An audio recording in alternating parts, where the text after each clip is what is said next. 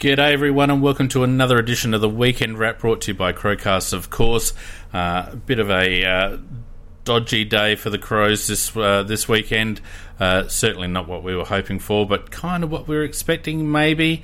Anyway, joining us uh, tonight to break it all down is everyone in Discord and my usual cohort, so let's not stuff around and get right into it.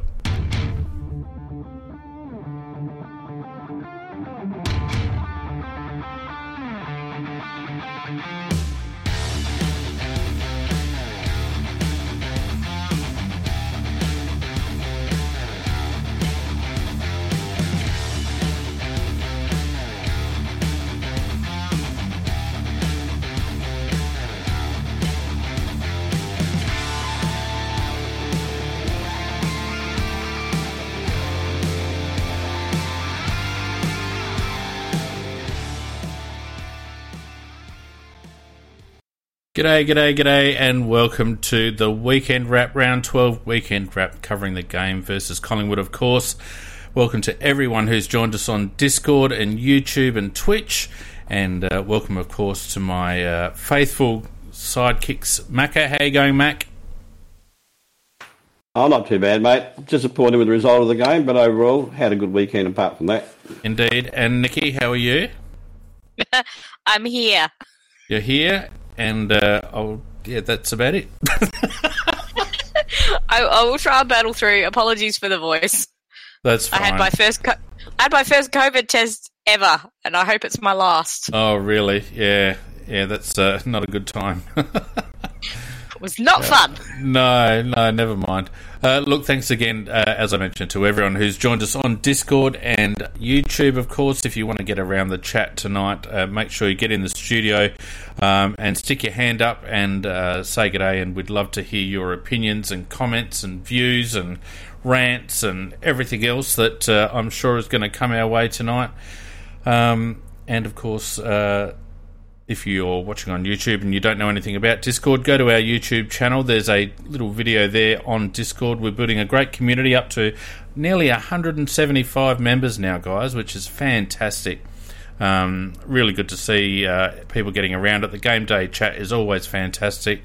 The chat during the week is always fantastic. Even the Formula One chat tonight will be fantastic. Nikki, if you stay up for that, I know you like a bit of Formula One. I used to, not so much anymore. Um, PJ Crows asking is it if it's live? Yes, it certainly is, and uh, all systems go, mate. So something wrong at your end.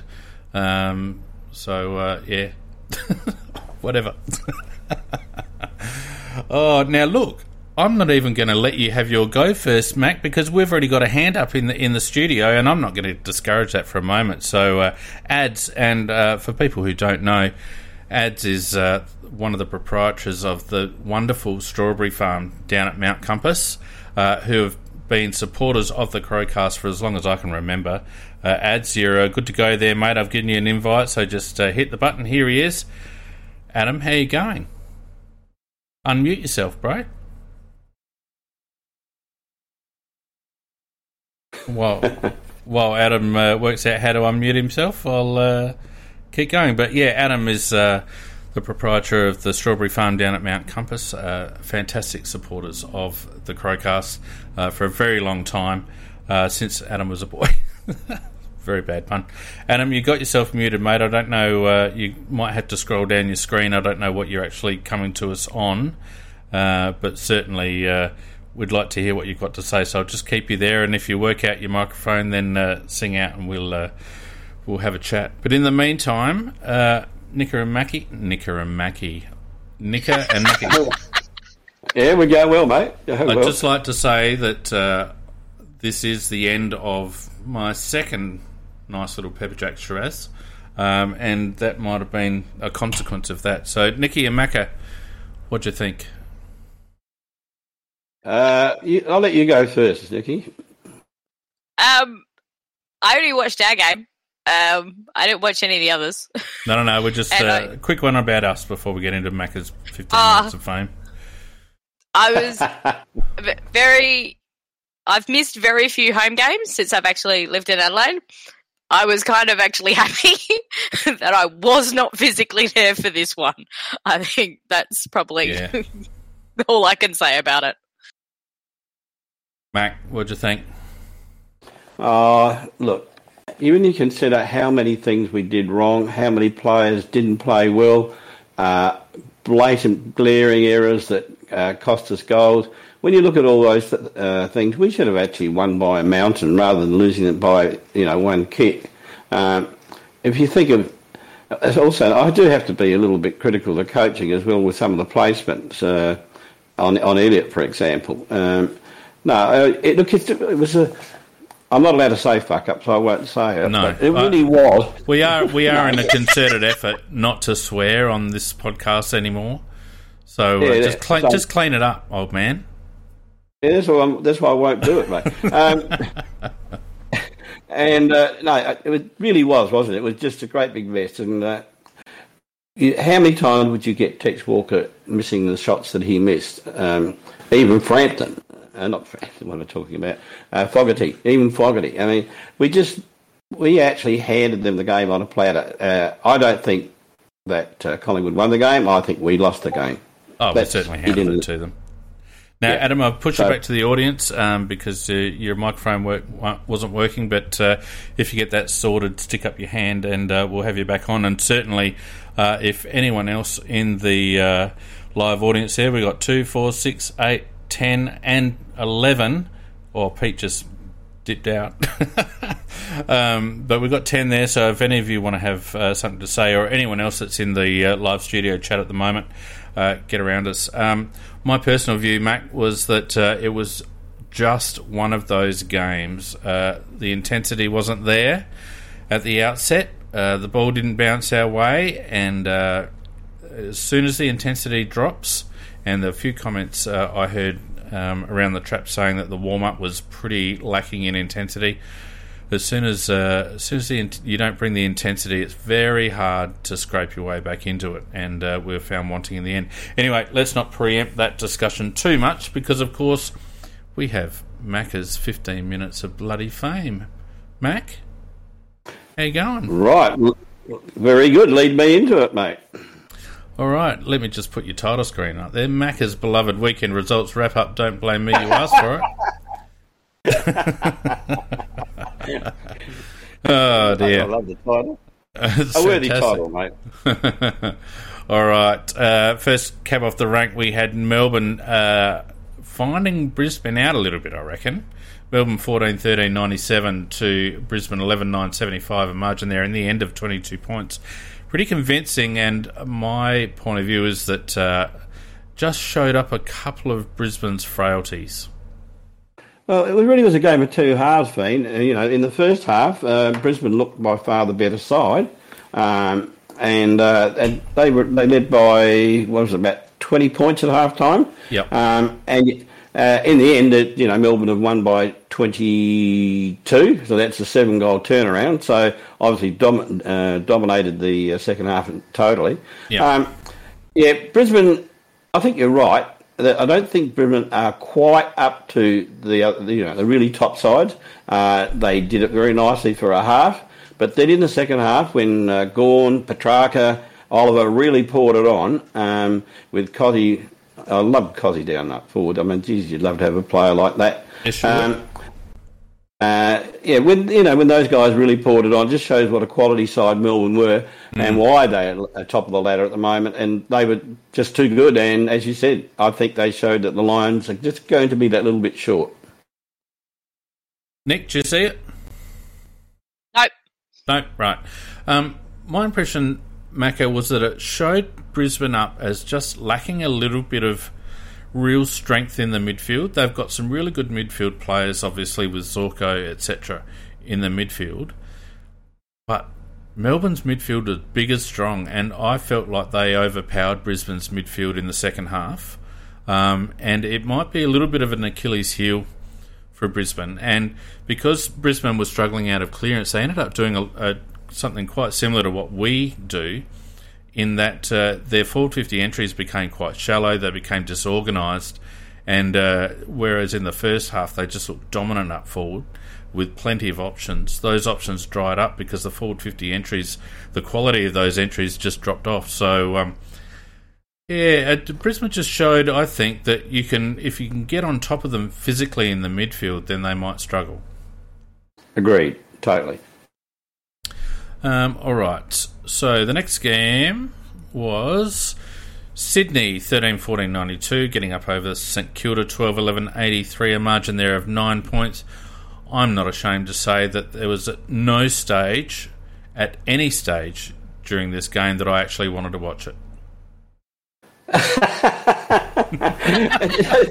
it, it's a reasonable comment because it wasn't a high standard. Um, it was a very hardly fought game, though, Fiend. Um, yeah, good. And, it was, and, there was, and, there was, and there was nothing in it all, in it all day. Uh, St Kilda were up for the fight this time, uh, but they did miss some gimme goals. I mean, really gimme goals, which cost them dearly.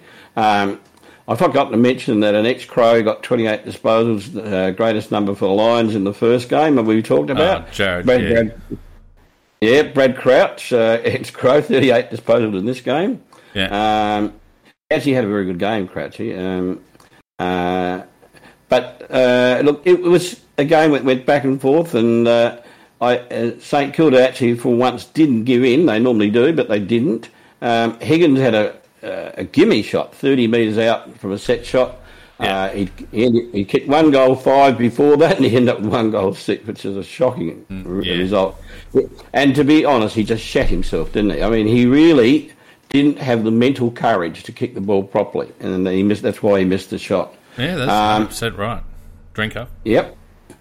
And uh, I will later. Um, so, but basically, basically, it'll be very costly for St Kilda this season. And look, they're not really good enough anyhow, but they like to believe they are, and uh, it will cost them very dearly. Indeed. Uh, now, the next game was Essendon v Tigers, and the Tigers just slipping into uh, beast mode, uh, I feel. 19 9 123 to Essendon, 12 12 84. A lazy 39 point win to the Tigers, but I just feel like they're starting to tick along, Mako. Well, dream time at the G in Perth. So um, It was amazing, to get that crowd. It was brilliant to get that crowd. It really well done to the Western Australians to turn out like that. It's an amazing crowd, fifty-five thousand thing, and Yep. and neither none of their home teams playing. So, Yep. but they got their money's worth of the game because it was a good quality game of football. Just as you spoke about the St Kilda game versus Sydney not being a very high standard game, this was a good good quality game because Mm. Yeah. Essendon, Essendon played some good football, and uh, you know Richmond likewise, and it, it was going. Uh, Essendon, I suppose Richmond always looked like winning, except for a drive by Essendon in the last quarter, and they actually hit the front. And you thought, "Hello, could they? Could Yeah. they?" And and then Richmond said, "No, you won't." No. And then they got se- seven goals on the trot with some very, very good football and dominant football. And uh, look, overall, it was a very enjoyable game to watch. I thought that Parish was outstanding with his 44 touches. And Yep. you have to think what John Worsfold uh, has done and, you know, buggering Ben Rutten up by insisting that Parish be a half forward flanker rather than a midfielder, which he should have been all along. Um, and it just goes to show sometimes you can have these senior coaches that can actually ruin a young coach rather than help them. Um, but yeah, Parish and Merrett are great for the uh, Essendon in the midfield, but Richmond's quality overall. Uh, got, and when you consider they didn't have their full forward, they didn't have their main ruckman. Uh, yeah, they're a little bit scary, Richmond. Yeah, they seem like they're just playing the game on their terms at the moment, Richmond. Uh, they're getting into that mode where they always, even as you say, even when Essendon came back at them, uh, it was never really in doubt, to be honest with you. I didn't think so anyway. And um, uh, they're looking pretty powerful. And it's an interesting comment you made about Parish, um, because there are examples across the league of players being pigeonholed and their careers being affected. JL, as you mentioned, uh, Brisbane um, playing him in the midfield now where he belongs and he's racking up touches. Uh, over here, he was a medical sub and sort of in and out of the team. So Parish similar, you know, wasting away there on a flank when he should have been in the midfield and uh, Rutten rightly putting him back in. So uh, uh, you're right, Mac. A coach, uh, a coach's opinion can have such a massive impact on a player's career. Correct. All right, uh, we had the Eagles uh, getting up easily over Carlton in the end, 22 points, 14 11 95 to 10 13 73. I heard um, a comment made by one of the uh, media scribes about you know at least Carlton aren't getting thumped anymore, and uh, rightly so. Someone on Big Footy came back with uh, yeah, so the the result of twelve year rebuild is that they're not getting thumped anymore; they're just getting beaten by honourable margins. That's about it, isn't it? Yes, and, and but, but even then you have to uh, firstly, I'd want to make a point that uh, West Coast uh, hadn't won at the SCG since 1999. Then again, they haven't played Carlton before at the SCG. Yeah, yeah. So um, it sort of ruins the stat a little bit, doesn't it? It does Um. Coming back to your comment, it's a very valid comment. In fact, it's a little bit worse than it really looks on paper because um, that was a very weakened uh, West Coast side that went uh, across it, and to the point that Carlton were actually quite a short price favourite, which uh, Yeah. uh, I found financially to my benefit because I backed West Coast. Well, you Um, don't normally back West Coast away, but it was an away game for both teams, so it was always going to be an interesting result, wasn't it? Yes, and because I don't rate Carlton at all. Don't No. rate them at all. And in fact, if you go through their lineup, uh, Fiend, which I was did just before we came here, uh, came on air, I reckon half their side wouldn't get in any other uh, AFL team, and, and I think that's fair enough. Yep, and uh, as I think whoever made that comment is quite right that you know this is the result of about twelve years of rebuilding. Um, I don't know where they go to from here because they were very, very ordinary indeed. Very ordinary. I mean, in fairness, they lost McKay uh, in the, the first quarter uh, with concussion, and uh, but uh, West Coast lost Shepherd, and they were already, as I said, a weakened team. But um, no, Carlton never looked like winning, and uh, uh, I, you know, I think they've only got really one classy, uh, apart from McKay, who was out injured, uh, player on the field, and that- including Cripps. I don't count him as a classy player. Uh, Walsh, Walsh is definitely a classy player. Yeah, you don't rate Cripps? Have you ever look? He never. Well, it's been a long time since Cripps has played a match-winning game, Fiend, and to, he is. He's spoken about in hushed terms with me. I what you know. He uh, he's a player I avoid in Dream Team because he just doesn't score what he should score, and he's not. He never lives up to his reputation, in my opinion. When when do you reckon the last time was that he played 100% fit? That's probably a valid point, and I bet you have to rate them if they go out on the oval. They have Oh, to yeah, be for rated sure. as being fit. For sure. I, I just Yeah. think that um, Carlton have done a massive disservice to Patrick Cripps. I do rate, rate him as a footballer, um, but I think they've just run him into the ground.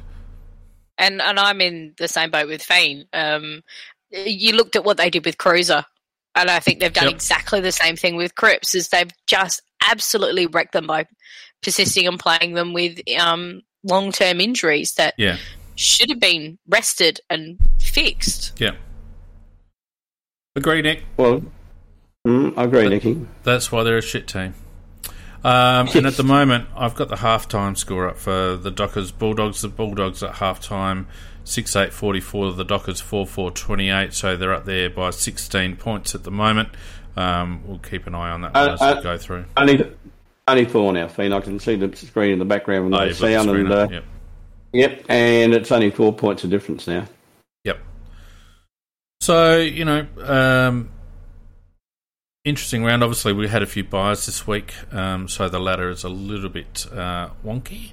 Um, but it does show that at present, um, Melbourne on top again with 44 points. Bulldogs uh, could uh, get to 40 at the moment. They're on 36 points. You'd expect them to win, I think. So chalk them in for 40. Geelong on 32, along with Brisbane. That's your top four. Uh, Port with a game in hand also on 32. Uh, Sydney after 12 matches on 32. Uh, then we have West Coast and Richmond in the 8 on 28 points.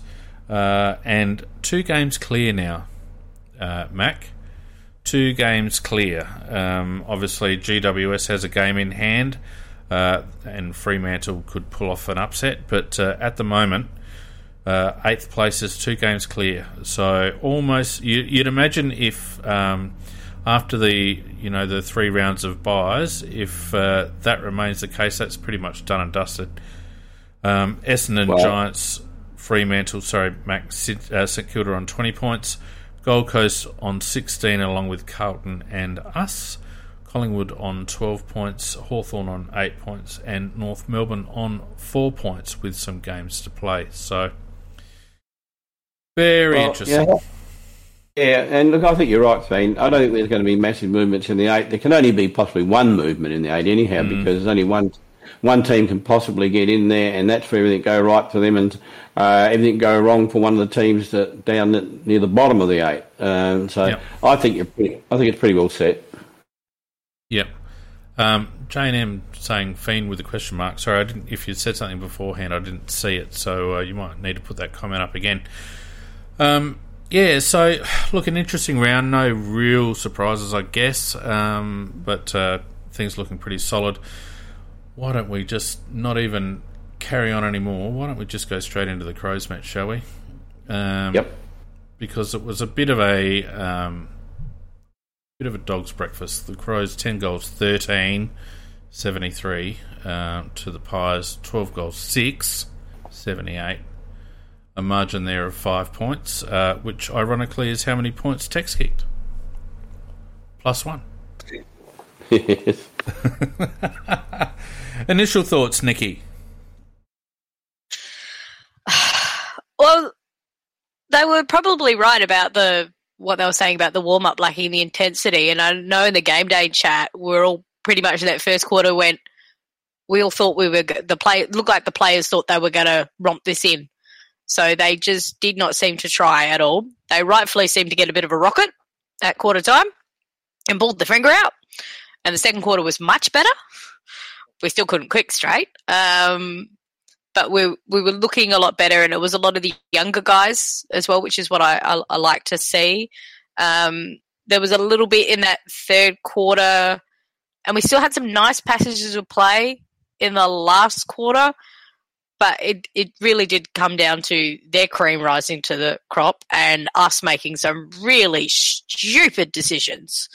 Um, like it, when we had players free of the ball, like forward, we'd pass backwards or we'd run backwards. And it's like, but there was a player there and we could have gone forward. Okay, yeah, whatever.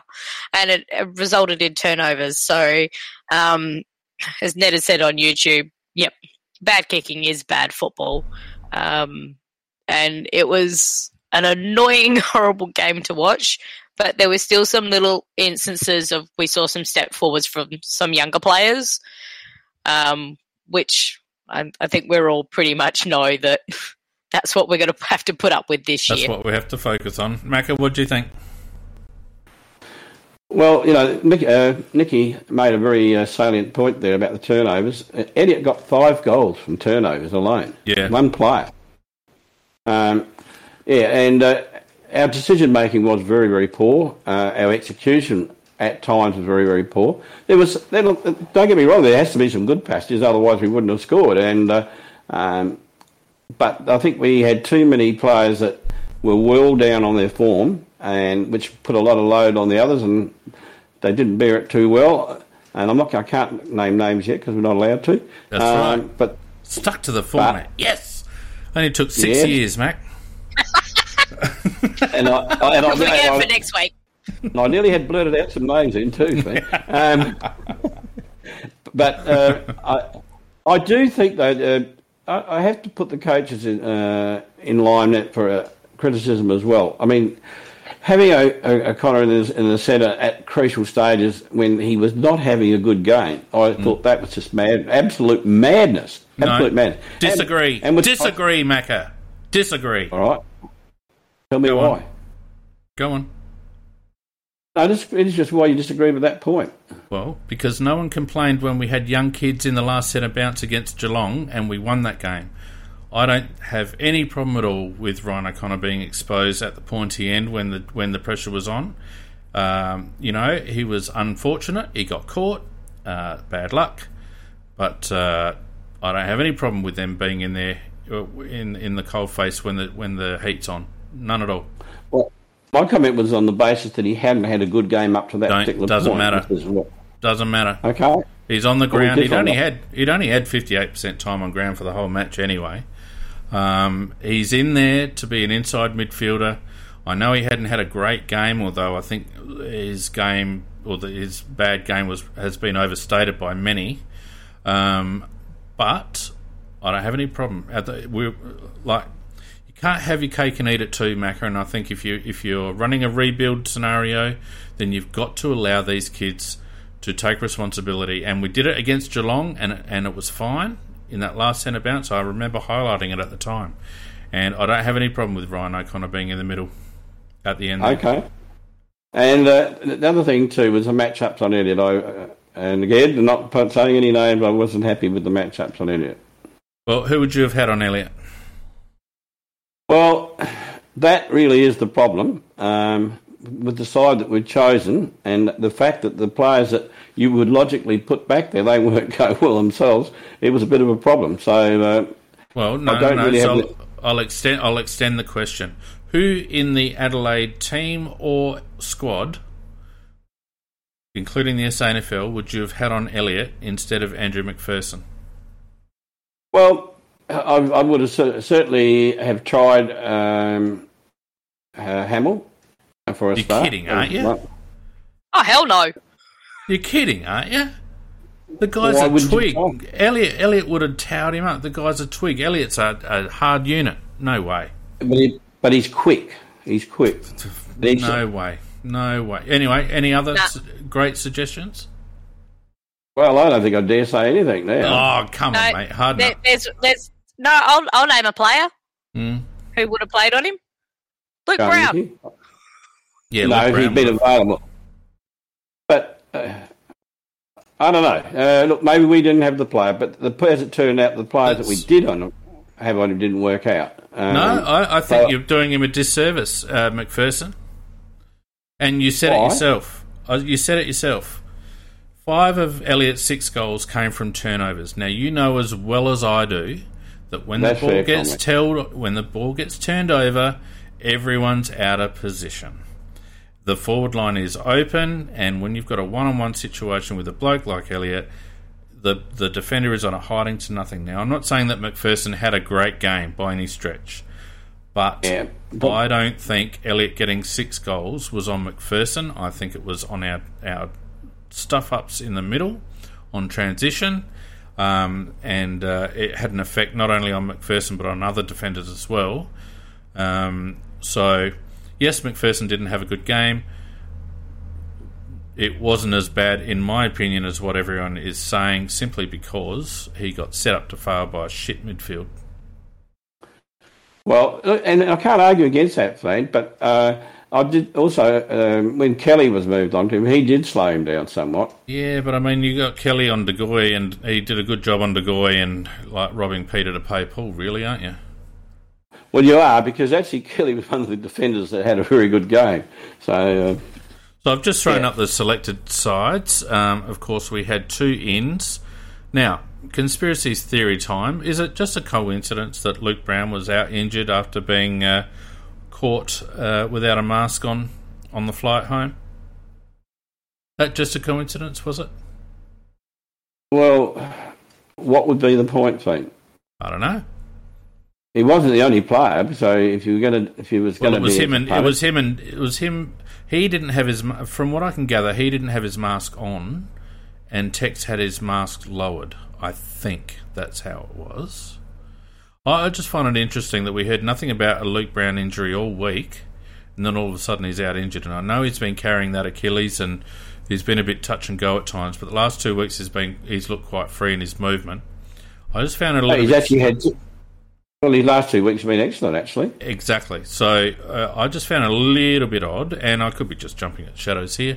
Uh, I found it a little bit odd uh, that Lukey Brown all of a sudden is out injured.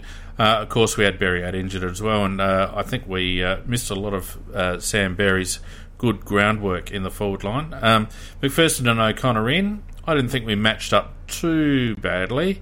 I still wish we could find a way to get young Worrell in the team, but uh, at the I, I actually um, Peter and I had a conversation on Tuesday night, and I actually put forward uh, a case for Worrell being in the side as a swingman, being able to play forward and back at the expense of Shane mm-hmm. McAdam.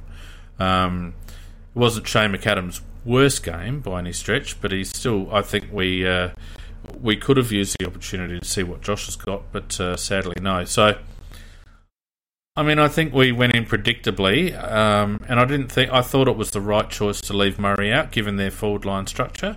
Um, but uh, and you know, Geordie Butts did really well on on Mihocek, um, kept him Excellent. pretty much out of the out of He's the game. So kudos Oh, to he- him. When's, really when's he going to get a Rising Star nom? Seriously. Well, it's a, it's a very good point, Nikki. A very good point. I don't think Jordan Butts has been beaten maybe once, uh, but not not destroyed by any stretch. And he's held some No. very good players. And I, I'm with you. I'm very much with you, Nick. Um, he deserves a Rising Star nom. And it just if he was a midfielder, he would have already got one. Well, I, I think he's played that well to the point that even if Taylor was available, I wouldn't be playing Taylor at full back. I'd be, I'd, I'd be leaving Butts there. That because that's Butts' future position to own. And it's certainly- I'm not- interesting that you actually. I'm not saying I wouldn't. I would. I wouldn't pick Taylor. I'd still have him in the side, but uh, Butts would be the man. J Max said they're still waiting for more body of work from Butts. Yeah. Um, I it's been interesting the past couple of weeks in that whenever he's gone on to whoever their tall forward is, that I've noticed that the opposition are then moving that tall forward up onto like the half forward line. good observation. They're observation. Nick. taking they're actually taking butts away Very. from the full back line. Yeah. But the thing is, the kid's still so bloody good. He's beating them out there too. Yeah. Um, yeah, he's he's not phased by being dragged up the ground. Some some fullbacks don't like it, uh, but Geordie's quite mobile for a big fella, and he's not bad skills wise, and uh, he's not phased at all up the ground. You're right.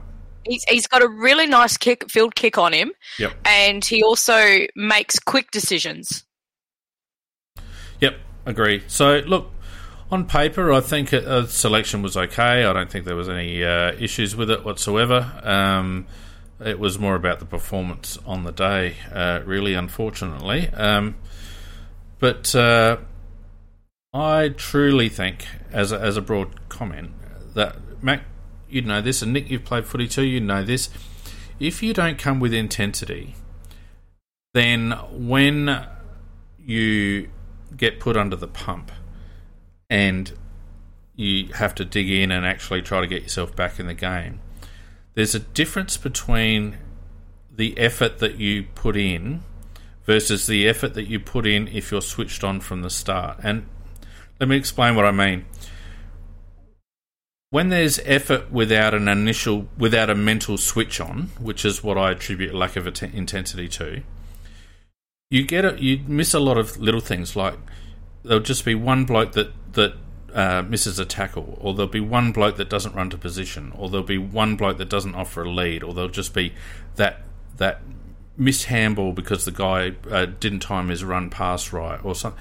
Just those little little things that are very intangible, very hard to spot, but when when you when you've when you come to the match switched on and ready to go, I feel like you're more inclined to do the right things. Um, but when you don't come switched on, even though your your effort levels might lift, you're still not switched on to the game. So it's it's all hard work. It's working harder, not smarter. If that makes do you understand what I'm trying to say? Yeah, Yeah. I, also, I also think if you come to the game really switched on, the ball tends to run for you. Everything seems to go right for you. And uh, if you if you come there, you think we're going to win this easy. You're not really really revved up. As you're trying to work your way back into the game, you know it, it just doesn't go easy. Uh, You know you don't seem to get the bounce of the ball. You don't seem to get the umpire's decision. You, you're, you're standing on one side, they tap it to the other bloody side. It just doesn't quite work out. And so you're quite right. If you don't come out 100% fired up, uh, it's really hard to get it going. I don't think it's so much about being fired up, Mac. I, I think that's Well, I- not quite what I'm trying to say. What I'm trying to say is if you're not mentally ready, then it's the little things that slip, even though your effort levels might increase. So, uh, for example, how many times did we see two or three Crows players jump for a mark? You know, now normally you'd have a situation where one one's up, one's crumbing, you know, etc., etc. You know, how many times did we see um, blokes have having to stop in the middle of transition because they didn't have an option? That's because someone just hasn't been switched on enough to go, oh yeah, I need to run that diagonal. They're the sorts of things that I think go missing when you don't rock up to the ground um, in, in a switched on fashion. So obviously, Nick's put a, a rocket up them at quarter time, and rightly so, and their effort levels certainly did increase. Um, but it was a lot of wasted effort, in my opinion. It wasn't. They didn't stick to their structures. We got sucked into Collingwood style of bustling game the whole time. We didn't settle down and play to our, our strengths. Um, our defenders got pushed up, got sucked up the ground so many times. They got sucked up the ground and they were out of position on, on transition. It was those little things that I think are the are the things that are affected when you when you're not mentally switched on before the game. Yeah, well, as I say, the game played ninety percent between the ears, and, and if that's not right, well, then the rest of it doesn't come out right. Um, I think we'll probably we we could make some changes though this week, and uh, I'm not allowed to mention players yet, Dean, but uh, no. I think we've got a couple I think need a rest. Oh, definitely, but the, definitely. But the other thing as well on that point, Fiend, is that you can have. So if you come out with effort, as you said, it's only one or two. But when you're trying to get back in the game, mm. every player has to lift their effort. Yeah. You can't have a couple of passengers, and we still saw that a little bit. Um, and and that's what was going on and and that does take more out of you and it takes more of a, a team gelling which was good to actually see that second quarter because yeah. that effort did rise and and it, fa- it, fairly well maintained for the rest of the game yeah. um, overall but and as PJ Crowe said was um, a midfield often throw a defense under the, the bus and and and that's the problem um, at the moment is we've still got to really work on that midfield because yes, those guys did lift, um, but they didn't lift early enough. Yeah, and, the the trouble is when you do when you are forced to lift your your effort levels uh, to get back into a match. It can be a little bit panicky. It's very difficult for a team when they're four or five goals behind and they're asked to raise their, their effort levels. It's very hard for them to do that in a way that uh, maintains uh, the game plan and the game style.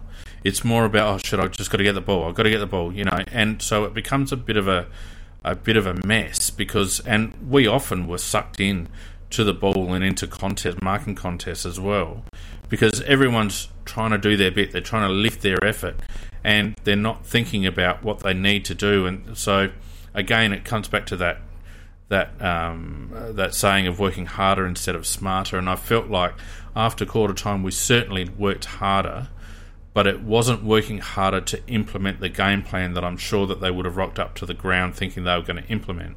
And that's what made it so difficult, and that's what kept, uh, along with the the bad score, uh, um, shots of goal. That's what kept Collingwood in the game, in my opinion. Yeah, I wouldn't get over the number of times, Fiend, what you're saying is right. Like, we were like magnets running to the ball, and they'd exactly. have a play or two hang, hanging out. And this has been a problem with our club since time immemorial. Um, and they, you know, I remember one of the goals they got there where nobody at the back at all in the exactly. back lines. Yeah. Uh, so, you know, and all our players up like mag- like running towards the magnet, drawn yep. towards the magnet. They all got and sucked up a number of times, Macca. Uh, it made me weep watching that, and that, that, that really was. I think it does illustrate your point. Lots of effort, but not smart effort. Yep. Um, the the biggest indicator for me with regards to intensity is the amount of slip tackles. Um, we're always a step behind. We're always chasing, and that's when you start slipping tackles. Um, when you're chasing tail, and we're never in good defensive position. We're never in good positions around stoppages, in my opinion. We just look like a bit of a mess. Um, so anyway, I won't harp on about that point, but that was my main observation. Obviously, apart from the fact that on top of that, you get Tex kicking two goals a thousand and Fogarty, you know, missing a few as well. So anyway, uh, let's have a look at some head-to-head stats, shall we? Um, so disposals, um, we had uh, 357 disposals to Collingwood's 334. Um, 202 kicks, 155 handballs. Uh, Collingwood 225 kicks, 109 handballs. Collingwood certainly um, showed a propensity to kick, um, and so did we for a little while, but uh, then it tailed off a bit to our usual mix. inside 50s, and you know this is where the the crux of the matter is 50 to 44, and that was closer than it was for large portions of the match um, as well. Our disposal efficiency uh, was acceptable, 72.3, but that belies the fact that our turnovers when we did turn the ball over were diabolical and always on transition on that first kick. So we were all, and this is this is my point about McPherson, Mac because we turned the ball over on our first kick out of defence in transition, everyone's running forward of the play, the defenders are pushing up, and all of a sudden the ball gets turned around and we're nowhere. That that was what I observed um, on more than one occasion. Well, that, that is a valid point uh, because we there were some horrible, horrible uh, errors made. I mean, I remember one that Smith made there. Just Oh, light, that lightning stabbing pass went straight onto their chest. I can't believe It. I don't even know who was trying to kick it to. Anyway, um, our efficiency inside 50, so 50% to Collingwood's 45. Um, free kicks in our favour. I, I thought the umpiring was reasonable without being fantastic. Um, Riley O'Brien certainly won the hitouts, but not to any great advantage, in my opinion. We won the clearances, but again, not to any great advantage, in my opinion. And, and I saw again a lot of um, kicking over shoulders and handballing to stationary players. So whilst we may have got clearances out of centre and out of stoppage, again I just didn't feel like we got any value whatsoever from our clearance work. Uh, well, again, it's unarguable, isn't it? Um, we, as you said, you know, uh, you know, I- I've got visions of Laird in the centre so many times under pressure, uh, under pressure, just hooking the ball forward over his shoulder. I mean, that you can't possibly be trying to find a player with that. And um, but to his credit, at least he was going in and getting it and, and under great pressure. But that's because the ball wasn't being delivered properly by the ruckman anyhow. Yep. Uh, possession stats 142 contested possessions to 122 in our favour. Uncontested possessions 211 to 206 in our favour. You're seeing a theme here. Uh, turnovers surprisingly 61 to 65, uh, also in our favour. Um, Mark, so uh, and this this is where Collingwood's uh, use of ball by foot comes into play. 115 marks, Collingwood 75 to us. Uh, marks inside 50, 15 apiece. Contested marks 15 to 16. Um, right. Um, defensively, and uh, here's a here's a good stat: 52 tackles to 76, which uh, again is what I'm talking about with regards to intensity. Macca and Nicky, um, I reckon we attempted a hell of a lot more than 52 tackles on the night, but we didn't stick that many. Um, so yeah, so I mean those head-to-head stats show that we're in the game for long periods and probably controlled the contest for long periods.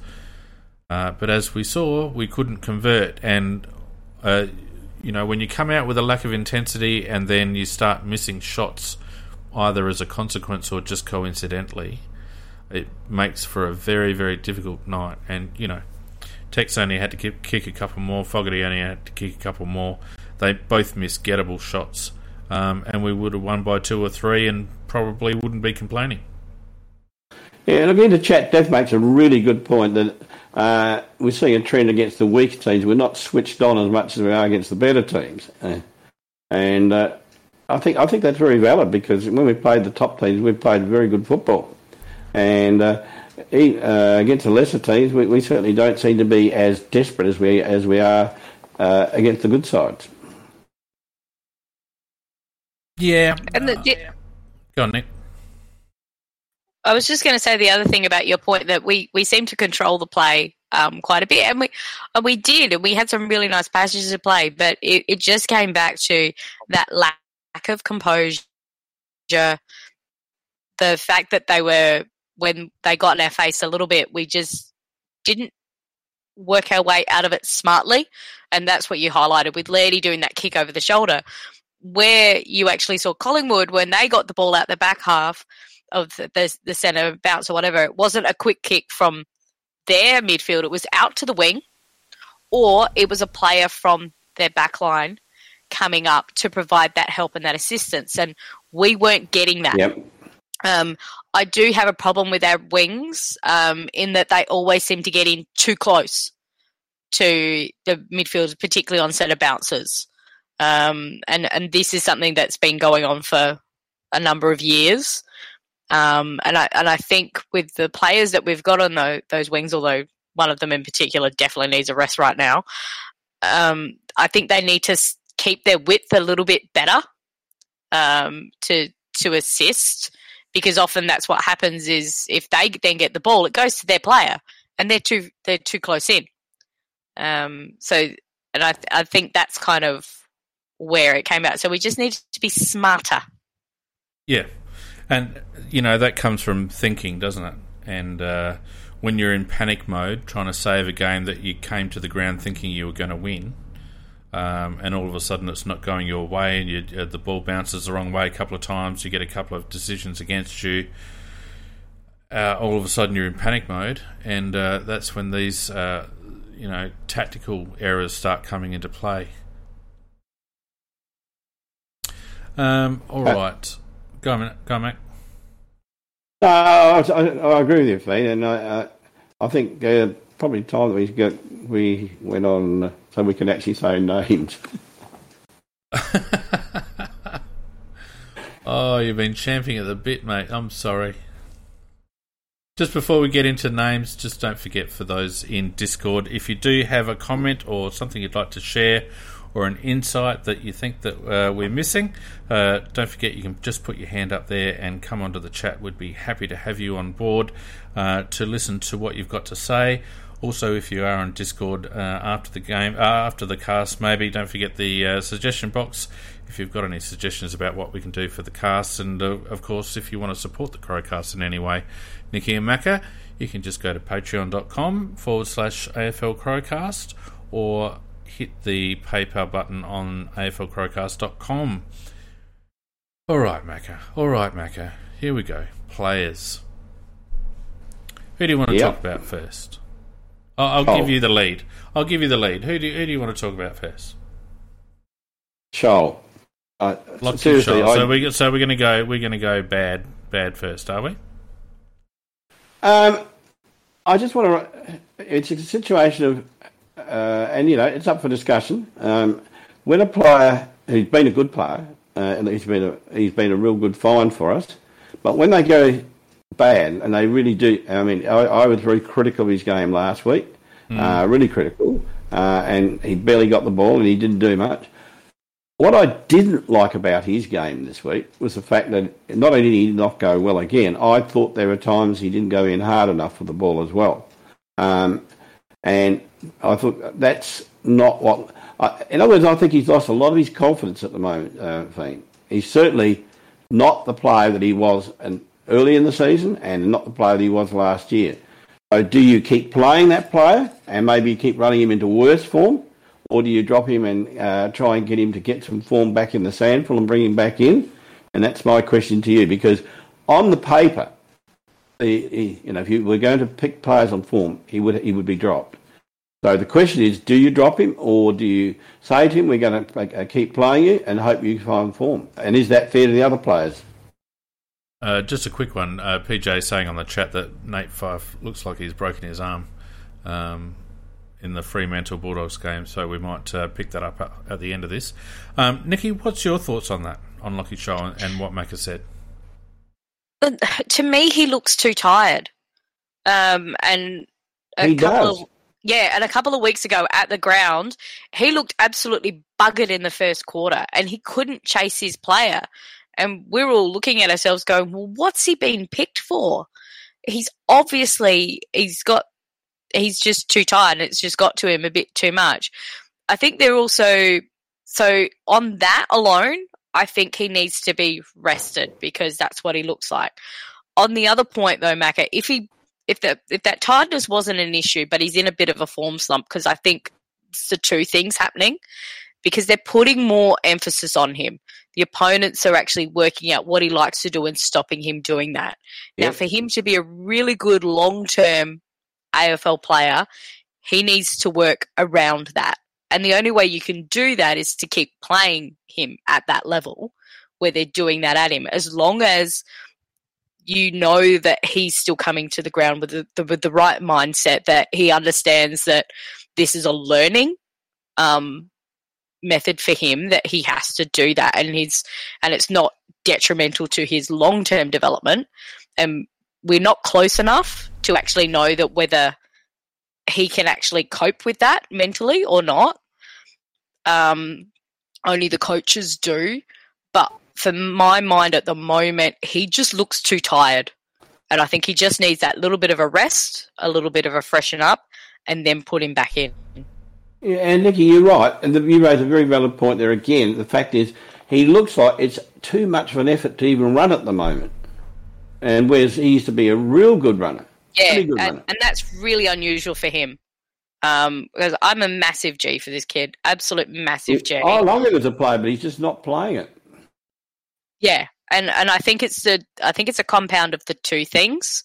And so one of them I don't mind the fact that he's still playing, um, because he has to work his way through that being tagged or being worked out and and to work He's not around being it. he's not being tagged, Nick.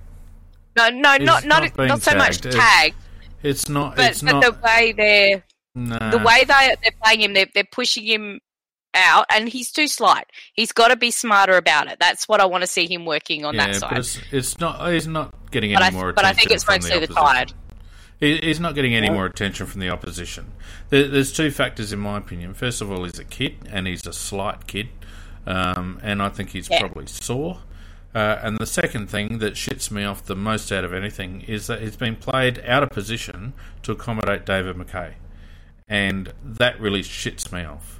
Uh, David Mackay should not be shunting. We saw we've seen it before, where our team gets shunted around to accommodate David Mackay off a halfback flank, and it really pisses me off. They pushed Mackay up to the wing this week, and Lockie Sholl was playing forward uh, half the time, and uh, I just didn't like it. But I, I do think Lockie's been looking a little bit sore and a little bit tired for a couple of weeks. I think the plan with him is probably to get him to the bye, uh, because quite frankly, we don't have another player ready to go on on the on the wing. Uh, the only way we could probably do it would be to push uh, Mackay up uh, and bring Worrell in and, and have a bit of a more oversized uh, defence. But uh, I think they'll take him to the bye. But I agree with you. Um, you know, uh, seven seven kicks, seven handballs. Pardon me. Um, 138 metres gained is not enough from you, wingman. Oh, I've got the hiccups all of a sudden. Um, 11 uh, uncontested possessions. Uh, he had two intercepts, two tackles, um, three ground ball gets. Uh, this bloody setup, but anyway. Um, what else have we got here? Um, only one stoppage clearance, two marks, uh, two tackles, um, 77% time on ground, so he certainly didn't get a rest. Um, Uh, but- he, he's, he's, he's twice the player that he's playing at at the moment. Oh, I don't have any problem with with Lockie, um, but I do think at the moment uh, we're not seeing the best of him, and I think a lot of that is down to tiredness. Yeah, fair Um, comment. Before we go down to the next one, we've got 1990 Crow here uh, looking to come on. So away you go, 1990. Come in, and what do you got to say for yourself, mate? G'day, Phoenix, Macca, Nikki, how you going? Welcome, mate. Always good to hear from you. Always Just good. um, thought I'd um call in whilst you're start, starting to talk about players, um, in particular Sholl. Um, you sort of mentioning that he should be dropped. I wouldn't agree. Uh, I think just keep keep playing him. Um, we've got a bye coming up. Uh, with in this two two weeks from now. Um, he clearly needs a bit of a rest.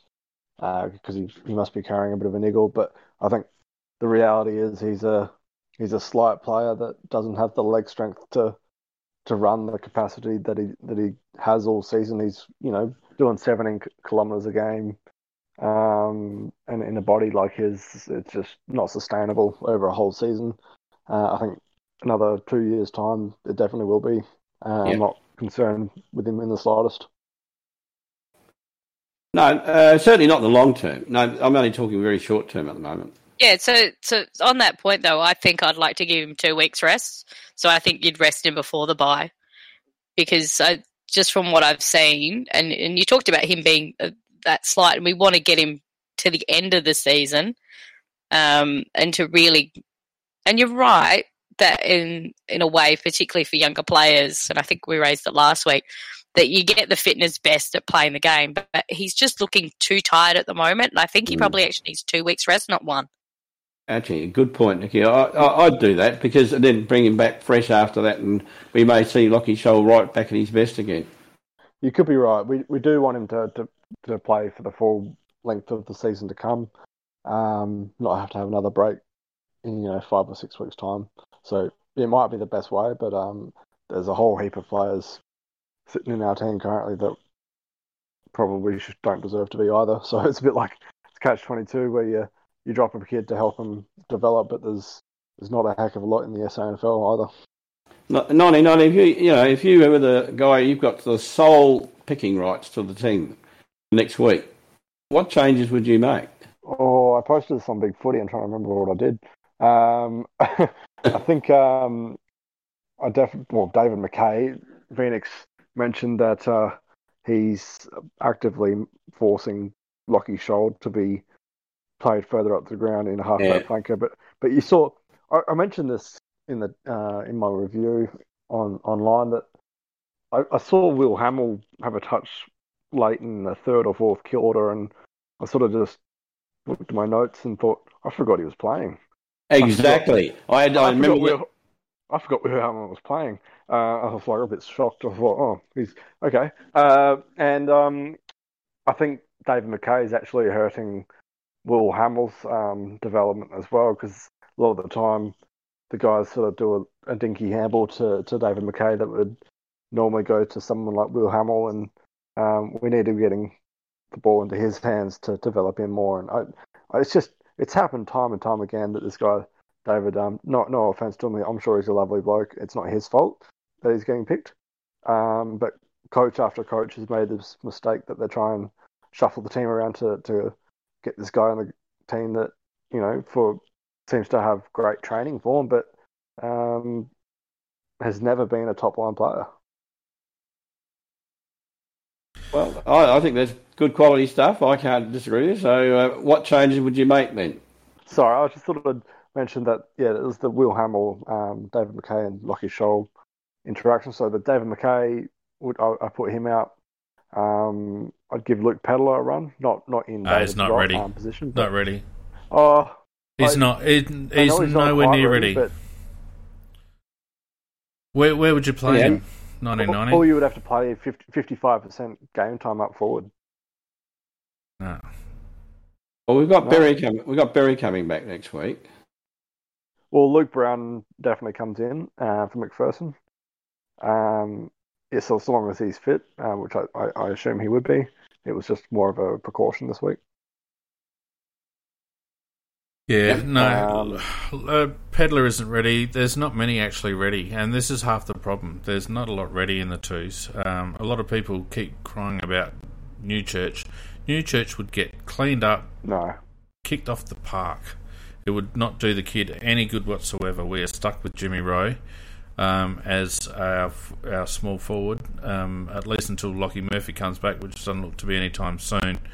Uh, Tariq Newchurch is not ready. Lukey Pedler needs another, I reckon, another three weeks at least um, before he should be considered. Um, you might be optimistic on my part. yeah, I just want look. to see yeah, a good talented player get in. Oh, for sure, for sure. You know, but you don't want to get him in and burn him because he can't run out a game. Um, you know, uh, Jackson Hately is probably one that can come back in and and uh, um, you know get a bit of a run of games. I, I wouldn't mind seeing Lockie have a break for Yeah. Jackson or even DMAC for Jackson. Um, I, I think Hately's been a little bit hard done by, but I also think they're trying to play him out of position as well. So, but the stocks are really fairly like thin, Fisher mate. Mac- I really like Fischer McAsey's game on the weekend. Just the little things like his Did clean you? touch and. No, I did. Uh, from what I saw, I thought he was much better than what I've seen um, for most of uh, the SANFL season that I've seen. I think he's definitely building. Well, that's encouraging to hear that. Um, I, he I probably I- won't. I didn't see it, but there again, Nah, I watched and he he he's just his positioning, his skills when the ball hit the ground, um, clean pickups, um, played his his didn't didn't stuff any kicks that he that he would normally do. Uh, I just think he's he's slowly building. It's not going to be 2021's not his season, um, but I think he's still um, worth giving a shot. Is Worrell ready for a game or not? He's been ready He's for two months. He's regressed for Yeah. last month. He's he's gone he's gone down, but um again that's probably a lot to do with the way the club's handled him. They should have been giving him a game when his form was up. How do you measure the fact that he's been regressed? I haven't seen him make too many mistakes. I just think the team's been playing like shit. Oh, his, his quantity of the ball that he was getting in the first, I don't know, was it eight weeks? He was getting 15, 20 touches. He's gone back to sort of eight to ten. Is that because we're Um, playing like shit and getting destroyed? Nah, I, I feel like he's probably not getting to as many contests um, as he as he was. Uh, but the side's been pretty rubbish most of the year, so not much has really changed in that respect. Yeah, different. Op- uh, the quality of the opposition over the last couple of weeks has been pretty good. Um, I, I'm I'm still happy with the way Josh is going. Um, I'm happy with the way Ball Ace is tracking um, as well. I think I think he's doing okay. Yeah. Still still a little bit of a way off, but uh, I think he's tracking He's an nicely. interesting. He's an interesting one, ball He he's a good. He's a he's a well built player already. Um, I don't think he's. I don't think he's got the skills to be a forward um, at AFL level. Um, and if he's going to make it, it probably has to be as a third tall defender. Um, Yeah, and the trouble when- is, we've already got a heap of them. Ah, well, you t- send Tommy into the midfield. There you go. no, de- I definitely wouldn't be doing that. Tom Tom today. Uh, have you seen him kick a footy recently? I've seen him get a lot of it.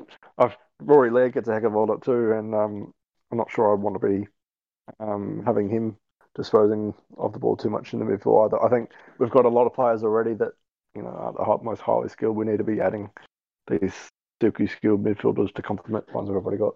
Yeah, I mean, the bottom line, and we won't get bogged down in this too much longer, but uh, the bottom line is there's there's not a heck of a lot to choose from in the twos at the moment. True. um, and uh, that influences selection to some degree, I think. Um, but uh, you know, we we I think everyone should realise by now that we're still two drafts away. Um, and uh, Oh, yeah. in the in the meantime, you take the good with the bad. That that's that's it. When I when when I read the final siren went, um, I wasn't disappointed. Um, I think we, we've got to use this season for what it is. It's uh, it's another rebuilding season, and we can. It's good to be competitive most weeks, which I think we've been more than last year. Uh, but I still don't want to win too much either because I want us to get a, a top two or three pick that results in a first class midfielder. um, Absolutely, to add to our sco- stocks. So. very good. Yeah, thanks, that's mate. that's definitely what we need. Thanks, Hey, mate. guys. Appreciate your thoughts as always. Uh, 1990 Crow, a very good, uh, staunch supporter of the Crowcast, and we appreciate him coming on. Um, and uh, if anyone else has anything to say, please feel free to add to the discussion. We value everyone's opinion uh, because, uh, Nikki, sometimes we're not right. Yeah, sometimes. Uh, Mac has dropped out, and he'll be back when he can work out, you think- know, how to. So can I can I pick the next player? You can. Schoenberg. Harry, what were your Yeah. thoughts on Harry? I, I thought he took another nice step forward again. Um, there was some really good things that he did in creating that um, space, and and what I've liked over the last couple of weeks is that we've seen him actually being effective in the third and fourth quarters, which means he's building that fitness up and he's staying engaged in in games longer. Um, so that's kind of what I liked out of the game was he was one of those youngsters to me that that took a bit of bit of a step up that Yeah. tried to take the game by by the scruff of the neck and, and will it forward. And he's and whilst he takes it by the scruff, he's got a nice bit of class around him. Yeah. Uh, disposal efficiency was a worry. Um, uh, fluffed a couple of kicks, one one pass to uh, Riley where he just didn't lift the ball, and another couple as well. But 13 kicks, six handballs, uh, went at 57.9%. He wasn't the only one. Oh, no, no, no, that's right. Uh, and look, I can cop that from a young kid. Um, he's the thing I like about Harry is he gets in amongst it and he's not afraid to try stuff. He's not just going to rack up 20 possessions doing the, the Yeah. chip kick. he's actually trying to m- make play. So 392 metres gained was excellent from Harry. Um, uh, he had six contested possessions, 14 uncontested possessions, uh, uh, four ground ball gets. Um, where are we here? Uh, three stoppage clearances. Uh, oh, I don't even know what that is. One tackle inside 50. So, I mean, I liked Harry's game too. A few people bagging him because of the turnovers and the messy disposal at times, but like I said, I'm happy for him to be amongst it. Uh, come on, Macca, get your shit together. Um, I'm yeah, happy for him to ha- be amongst he's it. He's having a dip, and that's Yeah. what you want to see. You you want to see, and that's why we we've really liked Berry as well, um, and McHenry as well. I think you can add into that in that they're not afraid to try stuff. They're not afraid to be proactive, and if it doesn't happen, oh well, we'll go and try and fix it, and we'll do it again. Yep. They don't go um, back into their shell. I, I still think look at Harry when uh, when he's put a bit of muscle on, got rid of that puppy fat, and got another year's worth uh, of pre-season because uh, all he needs is a tank and a little bit of strength through the through the core, and he's going to be a ripper. Macca, are you back? I am, uh, and you're talking about Schoenfeld. Um, John look, Burke. Harry. Field used to be on uh, Channel Niners. Well, same bloke. Um, no, actually not. Thank God it's But not. um, uh, he actually, I thought he was very good at getting the ball yesterday. Did not use it that all that well, but that'll come in time. Um, I, I think he's got a very big future ahead of him, and uh, he's a smooth mover. Get, get rid of a little bit of that puppy fat, and uh, just give him just an extra little bit of time. And I think his disposal will improve, and I think he'll be a top player for us for many, many a year. Agreed. He's good. He, remi- he reminds me a little bit of Petracca. Oh, Macca, you're feeding back badly there.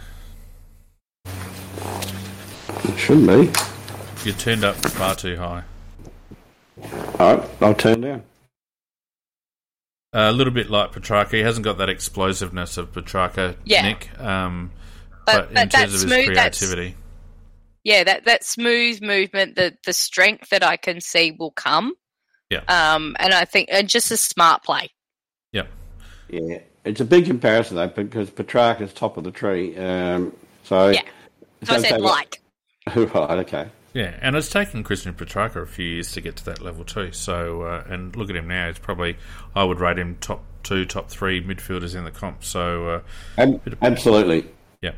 Um, the bloke I'd like to talk about is Rory Sloane. Um, 13 and 10 went at just under 70% disposal efficiency, 389 metres gained, um, 9 contested possessions, 14 uncontested possessions, 4 intercepts, 6 turnovers, uh, 5 ground ball gets. Before I have my piece on Rory, uh, Mac, what do you think? Yeah, Rory was one of the guilty parties that kept bombing the bloody ball in long all the time rather than lowering his eyes and trying to do a pass. Uh, and he's been doing that quite a bit in the last few weeks. Uh, Rory, if you had to rate Rory compared to Rory at his peak, I reckon he's only about a 7 out of 10 at the moment at best because he will fight for the ball when it's in his vicinity.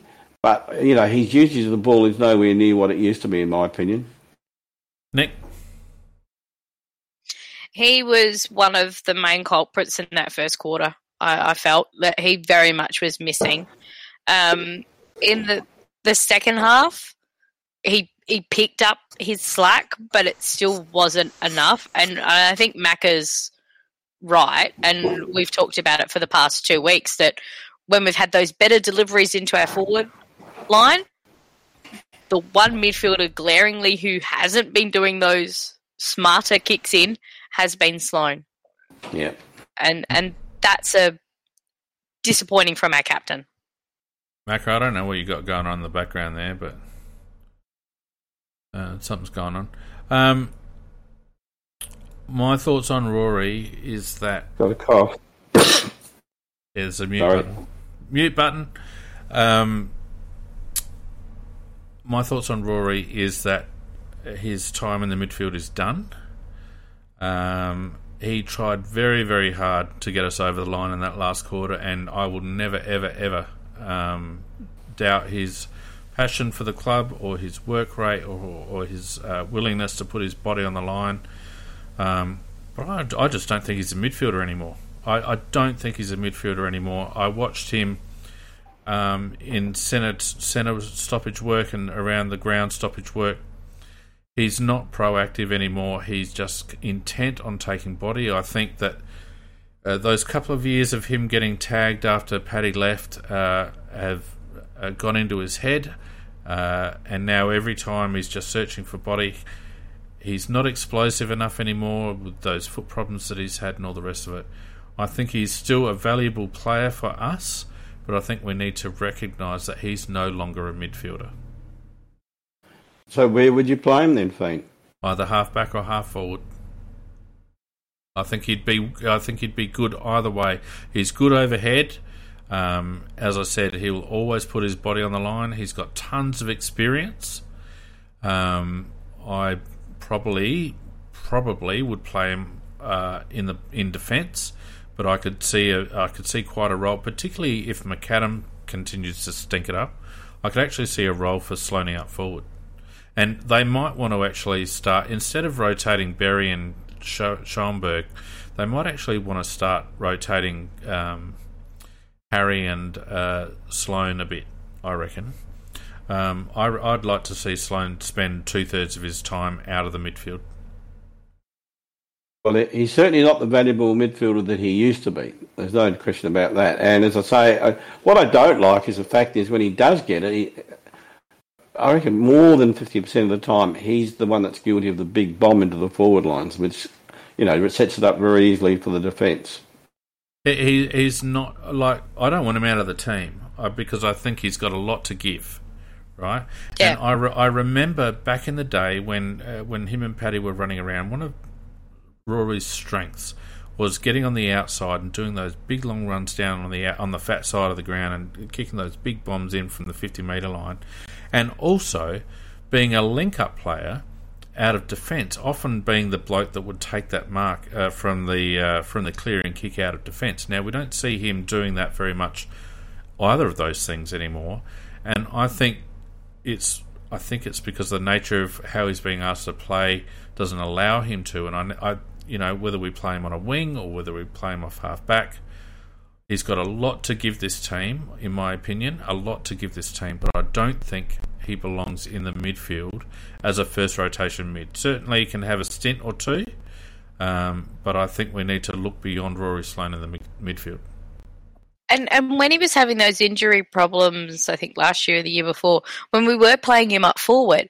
he's such a great. You're right, Fiend. He's such a great mark that he caused a lot of problems. Yep.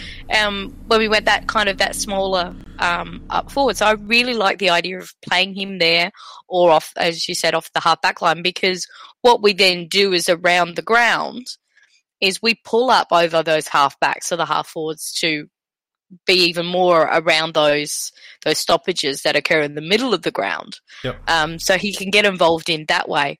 But you're right. He seems to his job at the moment seems to be more blocking for our other mids, and that's that's what I've noticed being at the ground. Mm.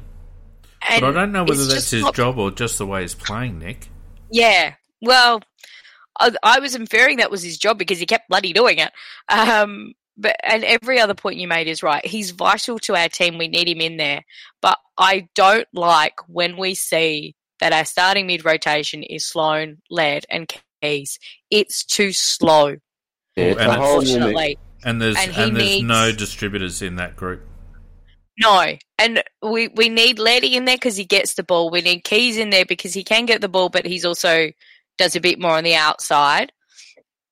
And as much as Sloane at his peak would be picked ahead of Keays, he's not at his peak anymore. No. And Keays Keays is more important to us in the midfield than what Sloane is. In that um, particular and, role. And we yeah, and, and we're talking about, you know, what we need to do to free up like our wings and everything else. So if we're saying that Mackay to put him out, then you put Sloane at half back. Yeah. Because he might not be that quick, but he's bloody smart. And, and the other thing about footballer. the other thing about Sloaney too, he brings other players into the game, and I think if you free him up a little bit um, and give him a quarterback role across half back, you know, not dissimilar to Tommy Doedee, um, and allow him to bring blokes like Sholl and Hamill and these kids into the game and get them running, um, I think he could he could be a lot of value for the next couple of years uh, in that sort of a role, or as we spoke about, as a foil out forward because he plays tall. He's deceptively good mar- overhead. And, uh, you know, a couple of goals a game from Sloaney wouldn't be a bad thing. I, I, think we're killing him, to be honest with you. I think we're doing to him what Carlton have done to Patrick Cripps, to be honest with you, Mac.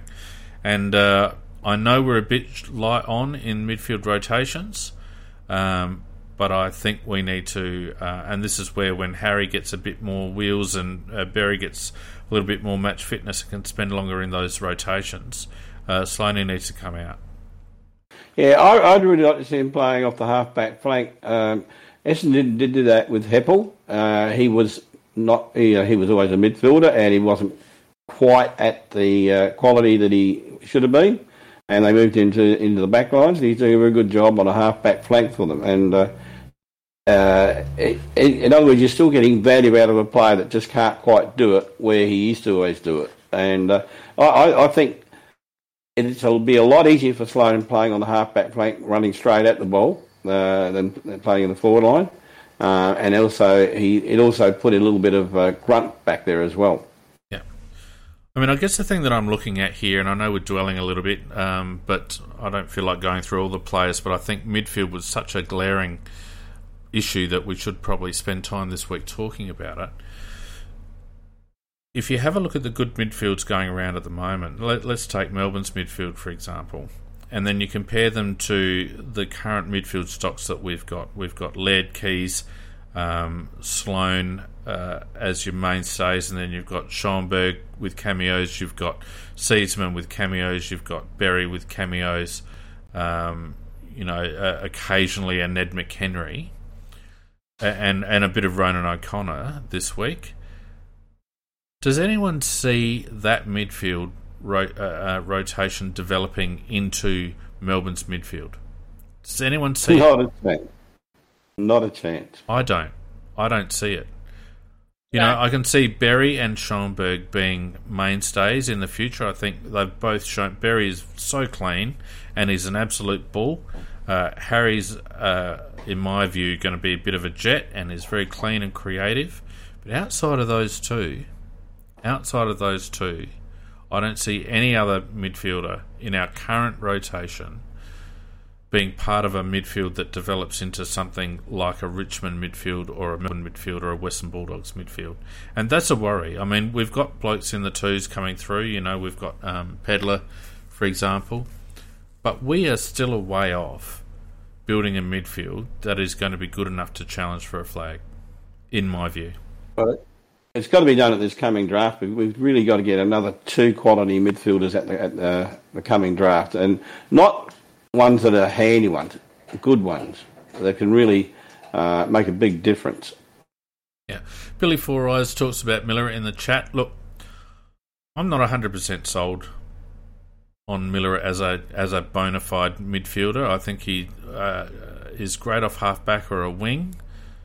Is he part of a premiership centre rotation midfield? I, am not sure yet, and we yet to see how he comes back. I don't think could, so. Could be. Um, uh, you know, I'd rather have him in the team than out of the team. But is he part of that gilt edge midfield? I'm not so sure. Uh, and Mac, you know, we have to try and do it at next year's draft, but at the end of the day, it, it we'll get it done when we get it done. Um, and given our draft stocks this year, unless we're willing to uh, trade out our 2021 first, uh, we're not going to have a lot of uh, room after around you know pick four or five. Uh, we're not going to have any other top ten, uh, top first round picks. So um, you know you're not going to get it. You're not. You're not looking. It's not looking too hopeful. No, we've, probably got the chance of getting one quality one, and yes. uh, and if we had the uh, drafting astuteness to possibly pick one that could develop into a very good player, uh, and that's probably the best I can say about it. it it's a little bit like uh, the Poulter situation. I mean, uh, Poulter was we overlooked Poulter, and, and it may well be that we are right, but we that that's yet to be well, we proven. went for Pedler instead of Poulter, basically. Yeah, and and I'll, I'll say this: Poulter is going to be a very very good player for a very long time. And uh, now I'm not saying Pedler won't be, but we we can't make the comparison yet. But gee, I tell you what, though, I would have loved to have had him as well. Yeah, well, he certainly was on my list. Um, you know, having watched him play in the, in the SANFL, certainly on my list. Look, I think you know. Obviously, um, you know we've talked on the Tuesday Night Live about Matty Roberts quite a bit, and he may or may not be within our reach, uh, depending on how how the chips fall. I I don't think it's possible, but I would be I would be throwing North Melbourne this year and next year's first round picks to try and get their first pick to try and get Jason Horne because well, that, as much as I think as much as I think Matthew Roberts is a great player, and Peter will hate me for saying this, uh, I don't think he's silk. I don't think he's X Factor silk. I think he's bona fide, gilt edged, Sam Walsh style midfielder. But I don't think that's what we're going to need. If if you understand what I mean. We need yeah, we, we need brilliant. absolute silk. Yeah, we, yeah, that's a good word for it, Nick. We need some silk. Yeah, um, and the other the other option, and we probably should have done this prior, and we probably won't because we're a very conservative club that you know enjoys our our um, long term, long suffering players.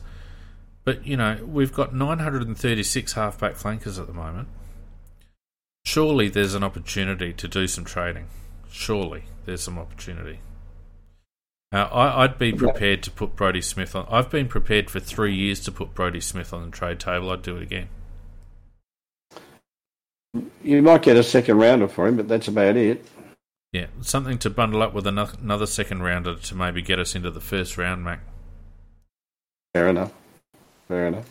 Look, it, I'm I'm talking about being aggressive, and uh, you know, uh, there's there's blokes in there that you'd hate. I mean, Brodie Smith's been a fantastic club man, but Brodie Smith falls down under pressure, and I, we talked about it over and over again when we were going well through 2016. You know that period um, it was pl- it was blokes like Brodie Smith that broke down under pressure. It was blokes like Paul Seedsman that broke down under pressure.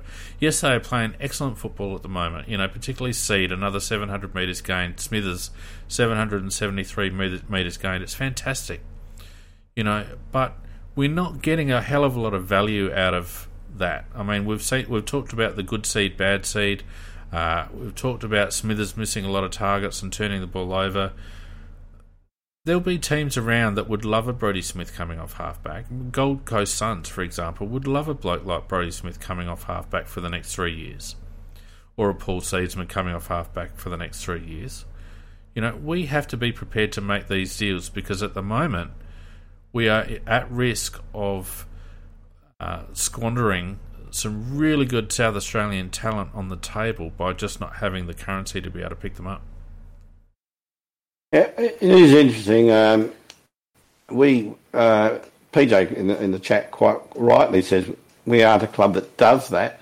Uh, I think Port Adelaide have showed us that sometimes it's very good to do that. That, you actually trade somebody that is a good player, uh, but uh, maybe even seen as more valuable by another club, which gets you something in which in return you can actually get a better player which suits you better to your club.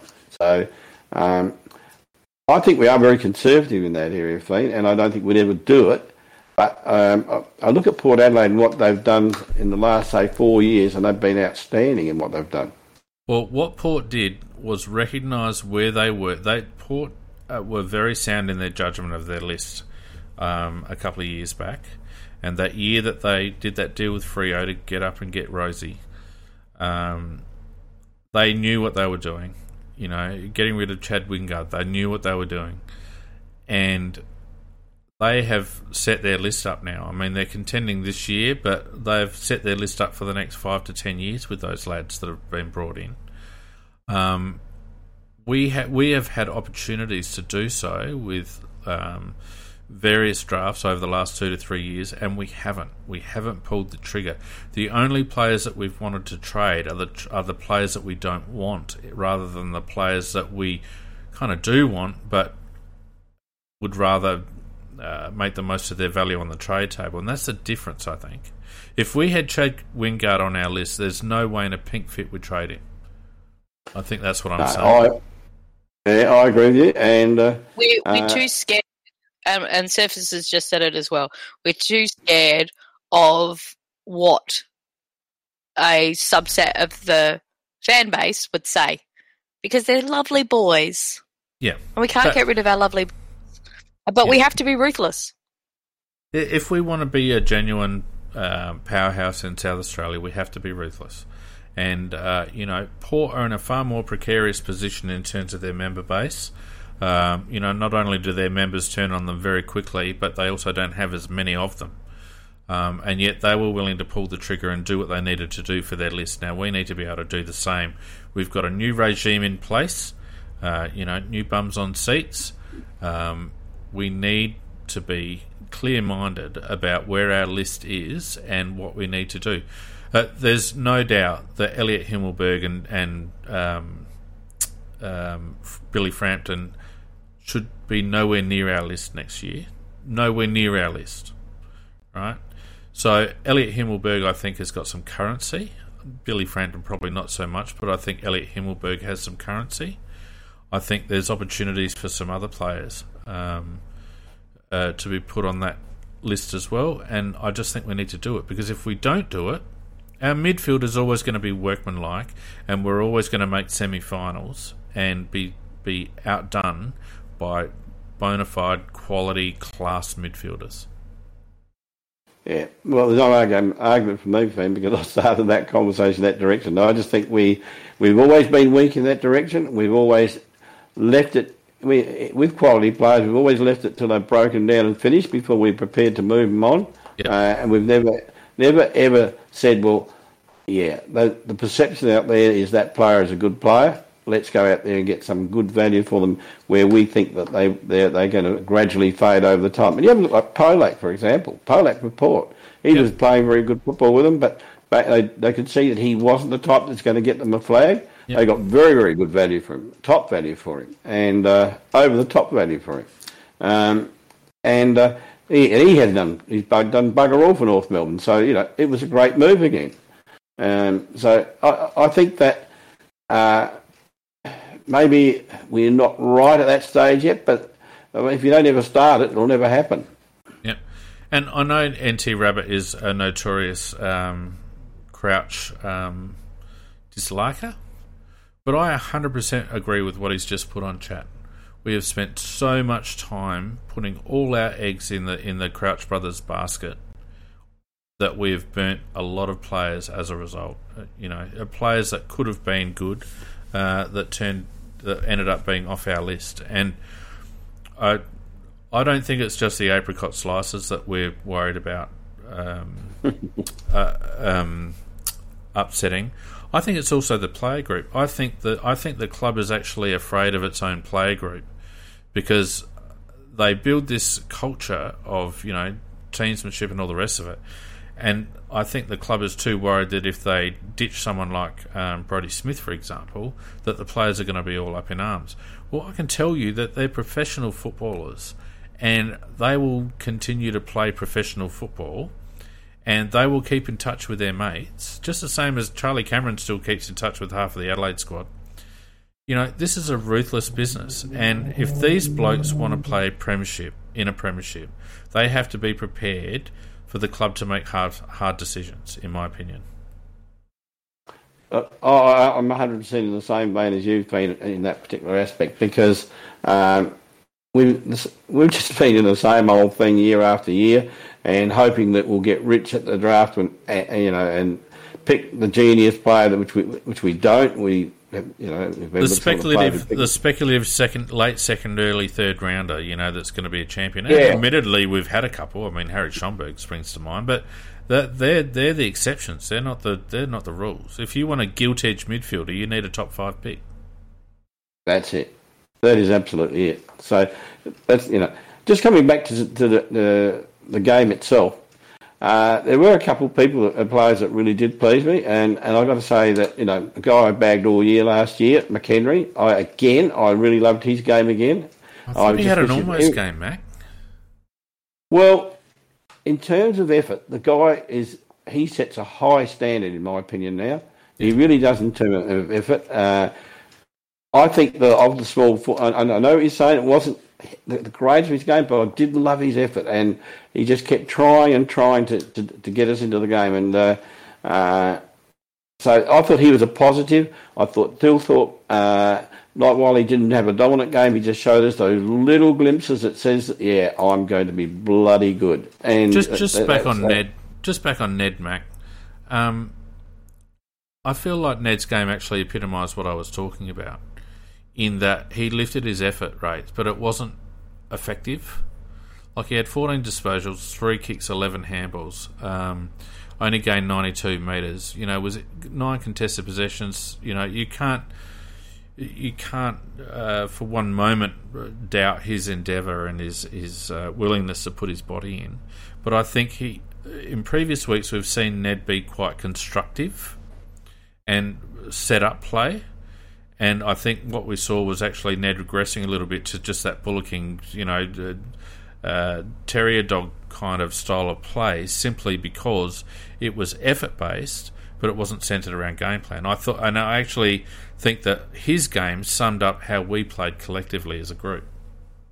Fair comment. That's fair comment, actually. But um, I never ever thought he was going to uh, ever make a footballer last year. Never. But uh, at least he's looking like a footballer. Yep, agree. Agree. Um, uh, yeah, uh, we've got some holes. Um, I, am not going to have a crack at Ronin O'Connor because I think you know the kid needs a run. He's been on our list for a few years. Um, he just needs a bit of a run. He was a bit unlucky with that tackle uh, that resulted in that last goal. The, the, tackle from Collingwood was excellent, and he just got his arm pinned, and that was the end of it. Um, Thilthorpe, Mac, I want to see him take a couple of marks. At the moment, he's uh, uh, going well at ground level. Um, I want to see him take a couple of marks. I think he's. Uh, I mean, he had a very difficult opponent this week, um, but I, I, want to see him take a couple of grabs. Um, oh, uh, look, with with Thilthorpe, it's only a matter of time, mate. He will. Oh yeah, I know, I know, I know. But I, it would be good to, for him, I think, for him to just get up in a pack and take a couple of marks. He, what is what is he played? A half a dozen games, something like that. Um, I'm not bagging him, mate. No, no, I understand that, but I just think that uh, the glimpses he showed us, uh, they, as somebody says, they were silky. He's just there is that little bit of extra about him, and and uh, whether it's uh, this week, next week, down the track a bit, there'll be one game he'll explode, and we'll see it all in the one game, and uh, and then we'll no actually but you know, I, I you know I watched McDonald playing for Sydney, and I watched Thilthorpe playing for us, and by God, did the Crows get it right? Uh, you know, we we and I we were great McDonald fans, yeah. and thank God we're not the selectors because Thilthorpe's going to be an exceptional player.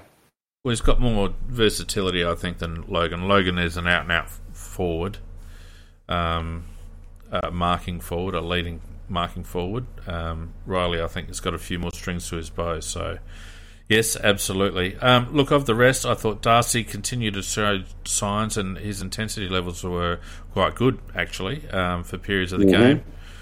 Um, Jordie Butts, as Nick mentioned, uh, needs a rising star nom soon. He's just uh, very rocks, good. Rocks up every week, doesn't he, Nick? I mean, oh yeah. He, was playing on a player called Mihocek, who is is a, is a good player, a really good player, and uh, he's a little yeah. smaller. Yeah, but you know, I'll tell you what, uh, Butts just uh, he murdered him. He played a great game. Yeah, uh, Jones after an absolutely horrible start, uh, at least. Oh, his, his first quarter. Oh. At least he worked his way back into it. I'm not sold. I'm not sold, but I don't think we've got any uh, real options at the moment um, across there. Um, and I'm not really going to say much about Laird and Keays because, as, as much as they got 73 touches between them, I thought they were pretty ineffective in terms of their impact on the game.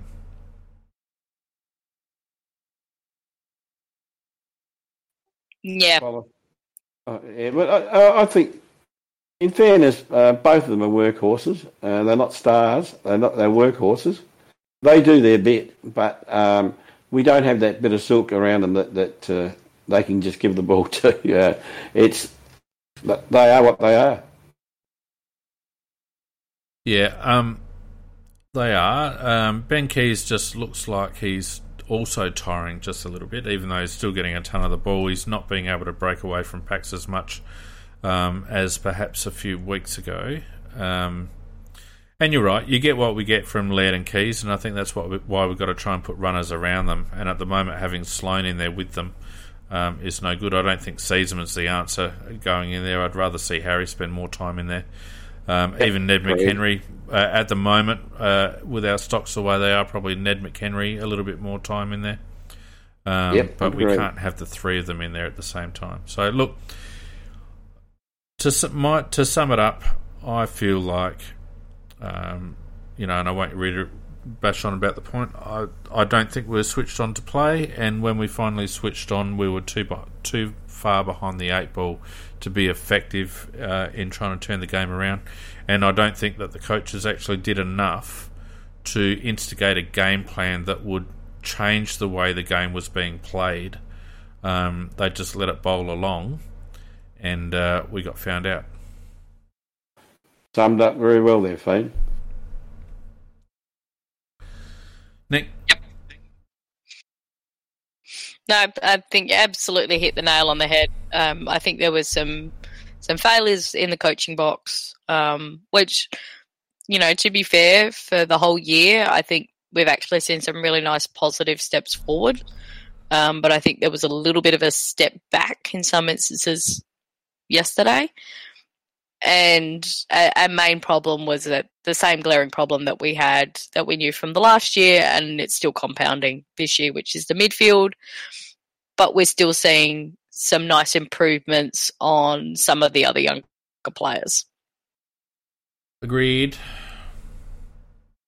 That's about it. Has anyone else in the uh, audience got anything they'd like to say before we wind up? Um, of course, I'd like to say a big thank you to everyone who has joined us on Discord and YouTube. We've got a great um, uh, viewership on YouTube tonight. 42 people is fantastic. Uh, lots of people in the Discord chat, lots of people in the live audience. Uh, thanks to 1990 Crow for having a say. Uh, of course, if you want to get around us on uh, Patreon, um, go ahead and do so. Um, I'm just seeing what am I doing here.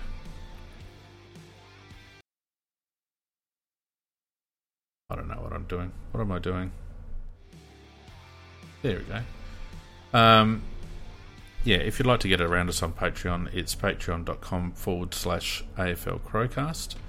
And uh, we would love to get any support that you'd like to throw our way. And we thank everyone, uh, as their names are up on the screen there, we thank everyone for um, their um, patronage, I guess you'd call it. Um, also, if you're on Discord, don't forget to drop a suggestion in the suggestion box if you'd like to see something that perhaps we're not doing at the moment, um, or if you'd like Macca to uh, get less time doing his weekend bloody roundup. That'd be great as well. Oh, thanks, eh? Well, you know, you get a fair run of it, mate.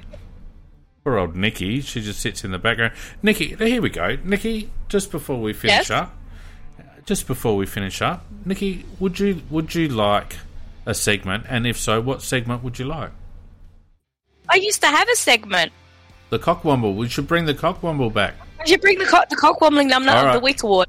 All right, done. From next week, we're bringing the cockwomble uh, of the week award back, uh, especially for Nikki.